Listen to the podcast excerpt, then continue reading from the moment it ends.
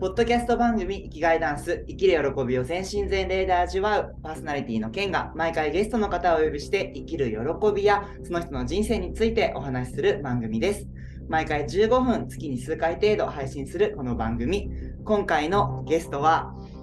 これね、なんて言っていいんだろうね。友達でもないし、恋人でもないしな、知り合いでもないしね、なんかね、なんと表現していいかまだね決まってないけど、とりあえず僕にとって大事な数をゲストに呼んでます。ようこそ生きがいダンスへ。カズです。今日はありがとうございます。来てくれて。いや、呼んでくれてありがとう、うん、今日にかいめなんだよね。なんかそうだね、これはさ、もう、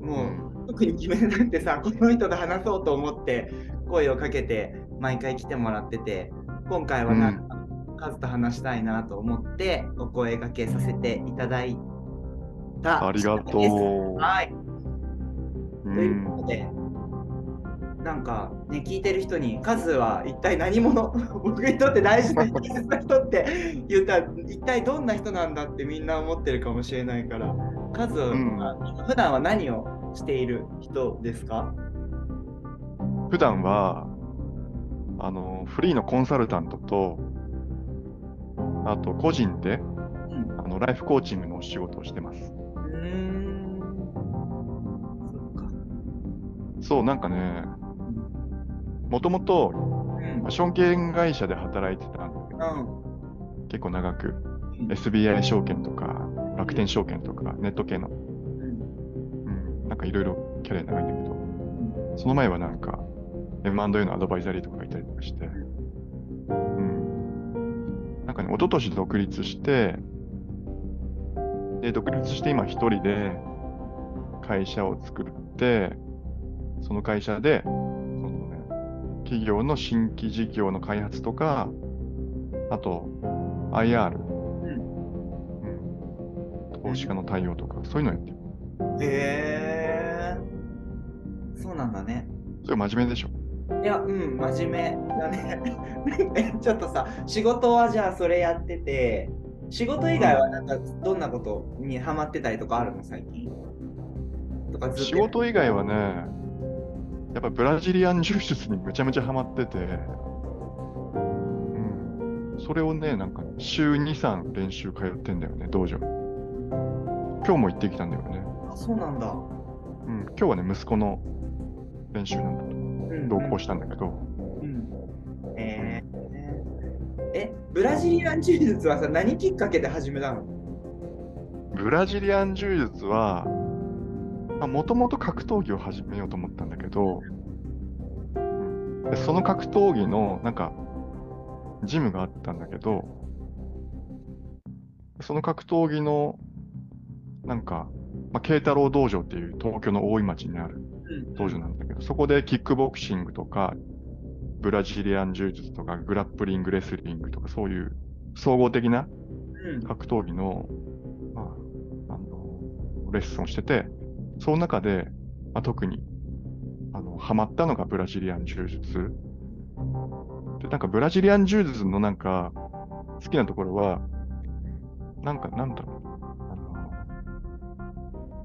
フルパワーでできるっていうか、全部出せるっていうのが好きで、うん、なんかキックボクシングとかだとマススパーリングって言って、うん、あのー、なんていうの、全力でできない、なんかこう、うん、こうシミュレーションみたいな、やった体で、そうそう、なんか完全にガチでこう打撃とかすると怪我とかしたら大変になるから。うん、やらないんだけど、ブラジリアン柔術は本当にガチでできるから、その分恐怖も半端なくて、スパーリングする前で、もともと格闘技を始める、まあ、動機としては、なんか人との対峙とかその恐怖との向き合い方をなんとかしたいって思ったから。えーそうなんだ。そうなんだよ。結構ね、サラリーマン時代、まあ、殺伐とした職場環境とかにいたからさ、まあ、自分で、まあ、好きで身を置いてたんだけど、結構人との関わりが怖くなったみたいな時もあって、でそれが、まあ、動機の一つでもあるね。もともと興味、うん、あったっていうのもあるんだけどね。なるほどね。あれだね、動機が真面目だね。ねなんか人とその対峙するとかさっていうところとかから始まって、うん、であとなんかさすごい今聞いててさ感じたのはその全力出せるみたいな、うん、もなんか聞いててかすごいなと思、うん、思った。うん、そうそう全力出せるっていうのはやっぱり大きくて、うんまあ、なんかちゃんとした動機を語ればこうなんだけど。多分体が求めてるっていうのも絶対あると思ってて、えー、いいね体求めちゃってた、うん、そうそう今もさなんかさ夕方ぐらいになってくるとさ練習がろくじはんからなんだけどだんだんそわそわしてきて、うん、なんか行きたい行きたいみたいなえーうん、そういうのが好きなんだろうねえなんかさ今までもさそういう、うんブラジリアン柔術みたいに、まあ、格闘技はなくても、うん、なんか体がさうずくみたいなさハマったりした、うん、過去にはあったの？あるあるあるんだ全然あるよ、うん、なんか水泳もやってて水泳はマスターズで、うん、あのガチでやってたし、うん、水泳はあの高校ぐらいまでやってたんだけど、うん、中学、うん、でもなんかやめちゃったのね、うん、でもさんじゅうご、ろくぐらいでまた始めてドハマりしてなんかマスターズの大会とかも結構出てたし、えー、今でもなんか水泳じゃないけど、うん、うずく時があるとなんか走りランニングとか行っちゃったりとか。うん、えー、うん。え、そのさ、なんか体がさ、うずいてさ、動き出すみたいなことは、うん、子供の頃からっていうかさ、結構昔からそんな感じ？うんうん、あるかもあるかも。えー、そうなんだ。うん。うーん。なんだろうね。なんだろうね。体が動き始めると、うん、急にモードが変わる感じがある。パチーンみたいな。で、その自分が結構いい感じっていうこと？その自分が結構いい感じ。うーん、そうなんだ。うん。ね。えー、なんかさ、そのその話で言うとちょっとさ、今度全然逆でさ、さっきさ、うん、仕事会社にいるときさ、その人がなんか信じられないっていうか、なんかさ。人との関係が結構難しかったって言ってたじゃない？うん。え、そ、その話もうちょっと聞いてもいい？なんかそれってど、どんな感じだったの？具体的に。なんかその頃は、うん、海外事業部にいたんだけど、で、なんかロシアとか担当してて、で、ロシアのなんか、ロシアの企業から出資してもらうみたいな、うん、そのためのなんか交渉ごと契約交渉とかを、まあ、自分がメインでやってた時があってなんかねそのなんかシンプルに言うと人間不信みたいな、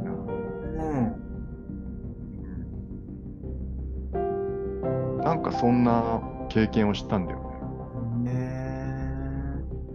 それはなんかあれ 利, 利益とかそういうお金をメインで考えることで人の気持ちをなんかないがしろにしちゃってたりとかなんかそんな風に逆に自分も扱われたりとかみたいな。ああそうだね。なんかその時の、まあ、自分自身のモードで言うと、うん、なんかエゴっていうかサボタージュっていうかわかんない、うん、なんかこうしなければとか、うんそういう感じがあって多分そのインパクトが周りにも出ちゃってて、うん、でなんかその影響でもしかしたら周りとの関係がうまくいってなかった、うん、かもしれなくて、でそうだな、なんか、うん、言語化すると、うん、なんかそのギクシャクした感じ、社内とか社外の関係でギクシャクした感じとか、その中で自分自身を出せてない感じとか、自分が傷つく感じとかもあって、なんか人との関わりが怖くなったっていうか、なんか何が正解なのか分からなくなった、うん、みたいな、えー、そういう負の循環に陥っちゃったみたいな経験があって、うん、うん、なんか仕事でね、自分が本気でやってて、なんか成果を出したいとか結果を出したいってずっと思ってたから、わかる。なんかそれで海外の交渉とかがうまくいかなかったり、社内の他部門の協力がうまく得られなかったり、上司の理解が得られないとか、なんか後輩とかもついてこないみたいななった時に、あー苦しいね苦しいでしょ、うん、なんか、まあ、邪魔されてるとかさ、うん、なんでみたいな、こう被害者モードになっちゃうみたいなさ、うん、そういうのがあったんだよね。なるほどね、うん、それがきっかけでコーチングとも出会ったんだよね。あ、そっか、うん、うん、それはなんか そ, そ, のそういうの自分をなんかもうちょっと知りたいとか、なんかどうにかしたいみたいなところからコーチングに出会ったって感じなの？そう、それで、うん、なんかその会社を辞めるときに、うん、この会社を、まあ、転職がきっかけで辞めるんだけど、なんか奥さんから、うちの妻からその一冊本を借りて、その本があの幸せのメカニズムだって、うんうん、前の教授が書いてあって、うん、でその本を読んで、そのチェックリストでチェックしてったら、なんか自分の幸福度がすごく低いっていうことに気づいて、うんうん、でそこからなんか、うん、上げるためにはどうしたらいいかとか、そういうのをいろいろ模索してったら、まあ、コーチングっていうものに出会って、うんうん、で一回受けてみたら、そのコーチングっていうかカウンセリングみたいな感じで最初受けたんだけど、うん、その時になんかそのカウンセラーの人が自分がその会社での失敗体験を話した時に、それはなんかカズさんが完璧だったらどうにかだった問題なんですかみたいな問いをくれて、その瞬間になんか自分の視点がガツンって外れた感じがして、うん、なんかそのインパクトが残ってったんだよね。でそこからクライアントとしてコーチングを受け始めるの？それとももう学ぶっていう方に行ったの？あ、そこからそのコーチングを学ぶっていう方向に行った。えー、なんか自分最初なんかカウンセラーを目指そうかコーチを目指そうかみたいな、うん、ふうに考えてて、なんか自分の経験からするとコーチを目指した方がいいんだろうなとか、えー、そうなんだなんかその会社でバリバリやってたっていうのもあったから、うん、じゃあコーチを目指すとしたらそのどこに行こうかな、なんか、うん、その自分みたいな経験をしてる人がたくさんいると思ったのね、うん、なんかさ、そのちょうど品川駅の港南口のカフェでこうなんか一人でぼんやり考えたときに、そういう思いが浮かんできたんだけどね、うんうん、でそこからじゃあコーチングを学び始めて、うん、でその時はまだ企業にきっと属しながら学んでたんだよね。そうだね、その時はそうサラリーマンしながら企業に属してて、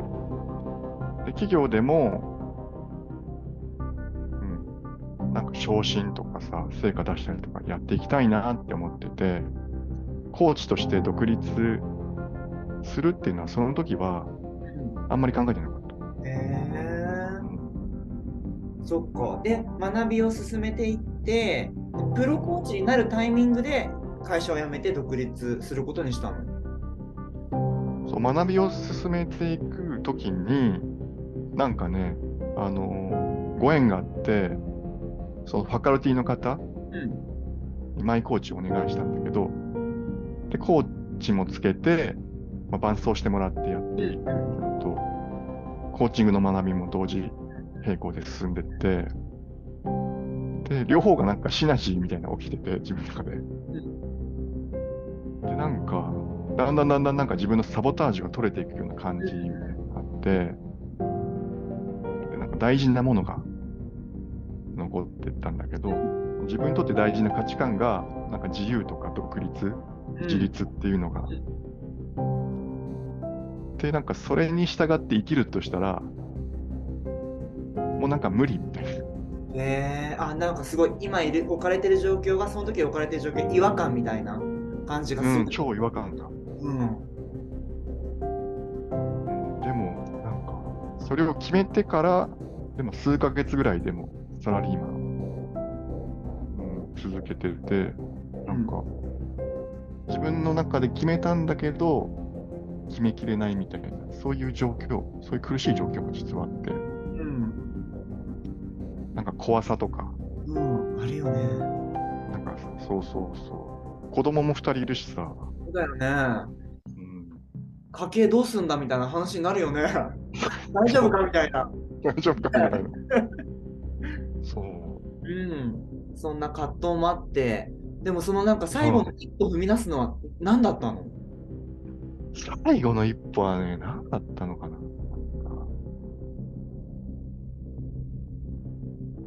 うん、なんかね、究極的に最後までこう怖さは拭えないんだけど、ある瞬間興奮みたいになったのかもしれない。なんか、ねね、怖さが興奮に変わる瞬間ね。なんかそれ経験したよね。したした同じ光景を思い浮かべてたように感じた。そうなんかさ、ちょっとだけ脱線するけどさ、まあ、僕さカズのこと大事な存在って言ったけど、僕たちのね、僕たちじゃ実際どういう関係なのかっていうと、一番最初の出会いはあの シーティーアイ っていうあの Core Active Training Institute というあの Core Active コーチングを提供しているあのところであのクラスのアシスタントとしてね、たまたまふたり一緒でそこで知り合って、ね、でそしたらなんかあの行ってた経大学院も一緒でとか、うん、でじゅうにがつから始まったあの シーティーアイ が提供しているコーアクティブリーダーシップのプログラムも一緒で、うん、っていうね。でじゅうにがつ、ね、じゅうにからむいかかん一緒に合宿に行って、そこでまあ壮絶なね、うん、あることが、まああまあそうまあ、これはさ別にさあの何をしたかには触れないけどさ、俺はカズにしこたま怒鳴られたっていうね経験いろんな、まあ、いろんなことがさ あ, あって、まあ、今, 今こうしてこの場にいるって。でつい今日収録してるのがねいちがつのにじゅうはちにちなんだけど、ついふつかまえもねふたりで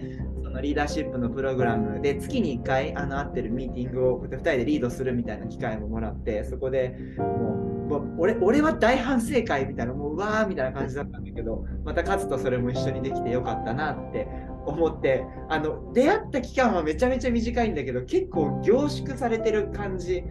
のふたりなんだよね俺たち。いやそうだよね。そうそういやまずさまずもってさあのさ、うんアシスタントで入った時にさ、剣の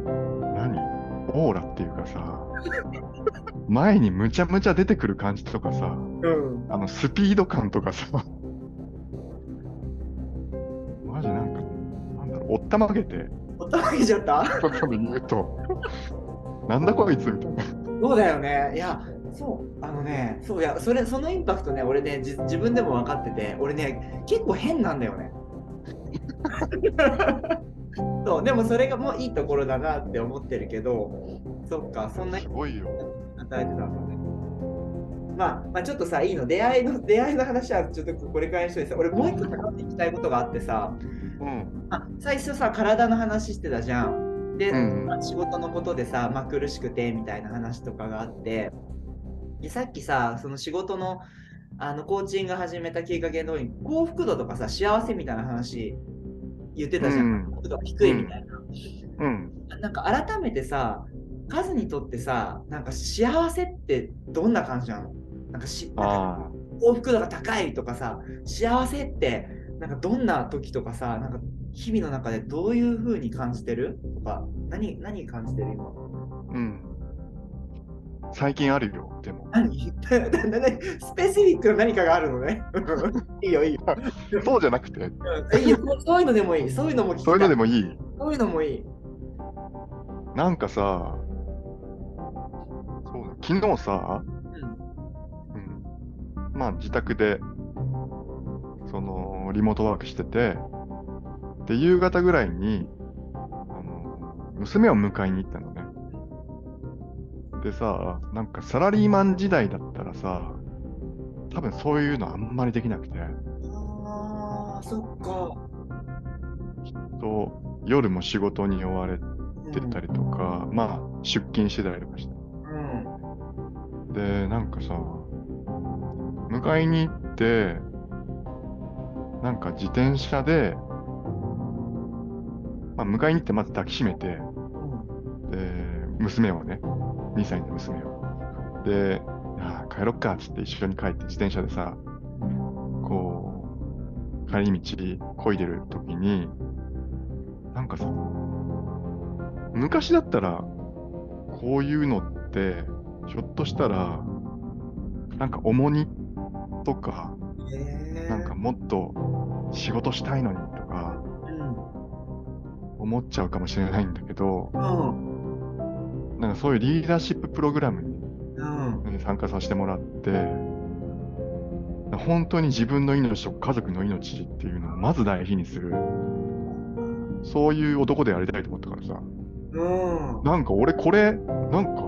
人生の目的にむっちゃ沿ってるやんと思ってさ最高わあいいねなんかさ笑っちゃうけど泣けるねその話ねそれに気づかされた、気づかせてくれた、うん、むすひのみんなにね、うん、マジで感謝だな。そうだね、まあ、むすひって何のこっちゃって聞いてる人思うと思うけど、あのリーダーシップの、ねね、僕たちのね、あのグループっていうか、僕それをトライブって呼んでるんだけど、その名前がむすひって言うんだけど、そうだね、そっか、カズはそんな風になんか、今は日常にある身近な大切な人たちのなんか命を感じたりとか一緒に共にいるっていうことに喜びを感じてるんだね、うん、そうだよ今もすごい喜び感じてるよケンと一緒にこのブロードキャストやってるのもブロードキャスト最高だなって思ってるそう、うん、そのケンの今の多分これがケンのクエストだと思うからね俺はそううん、あのねちょっとさカズさあれだからねもう本当にあの用語をらんあの使いすぎだからこれ知らない人もいっぱい聞いてるからちなみにクエストっていうのはあのリーダーシップのプログラムの中で、うん、僕たちが人生の目的に沿った行動をなんか探求する、うん、であのプロジェクトみたいなのがねクエストって言うんだけどそれをね一緒にやってたりそうねごめんなさいいいんだよいいんだよいいんだよ、うんだからそう幸福そうだね、うん、いやでもなんかさそれ聞くとさなんかさ幸せってさ本当に日常にあんだよねいっぱいうんうんなんかそれに気づいて気づきながら生きていけるか気づかないまま事柄に執着して生きてしまうかの本当違いなだけだと思う、うん、だってさ保育園をさお迎えに行くっていうことはさ今までも発生したわけじゃん事柄としてはまずのさ そ, のそこにさ迎えに行くっていうことに対してのさ関わり方がさ変わったわけでしょ今まではさ重荷とかさなんで仕事しないのに迎えに行かなきゃいけないんだよぐらいに、うんうんそううん、だってね大切なあのお子さんと一緒に時間をできるっていうことをさ心から喜んだりとかううん、そう命を守るっていうことにつながってるっていうなんか実感を持ちながら関わるとさ、同じことしてたけどもやっぱ全然違うように感じる、うんうんうんうん、いやー、え、どうしたらそういう人が増えるの？もう本当にそこでもね、本当そそそそんな世界になってほしいなって本当思うんだよね。なんかみんなさ頑張りすぎマジで、あのもっと楽しんで生きてほしいって思う。ああ確かにね。ああどうしたら増えるんだろうね。本当でもなんかそれを探求していくっていうのも。俺のもしかしたら一つなんかた、うん、探求するさっき言ったクエストっていうかプロジェクト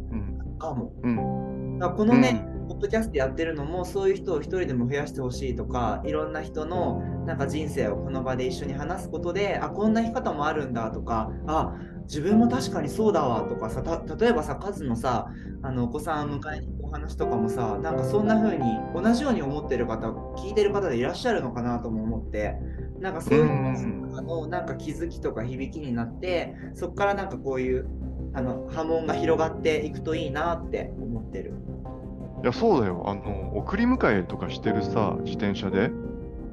パパママ、うん、なんか表情見るとさちょっと辛そうな表情、ね、なんか時間に追われてる感じとかもあるもんね。そうそうそ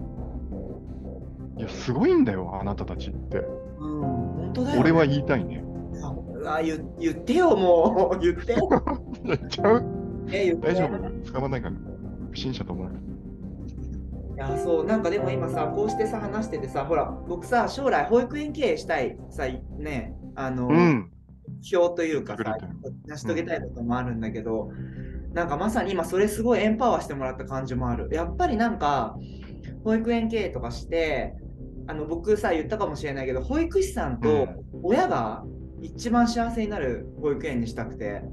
うんうん、だからそれをすることが子供の幸せにもつながるし、なんかやっぱり大人がまず自分たちの人生を楽しむっていうことをしてほしいなって本当に願ってるから、うん、なんかそこも俺これからちゃんと見に行きたいなって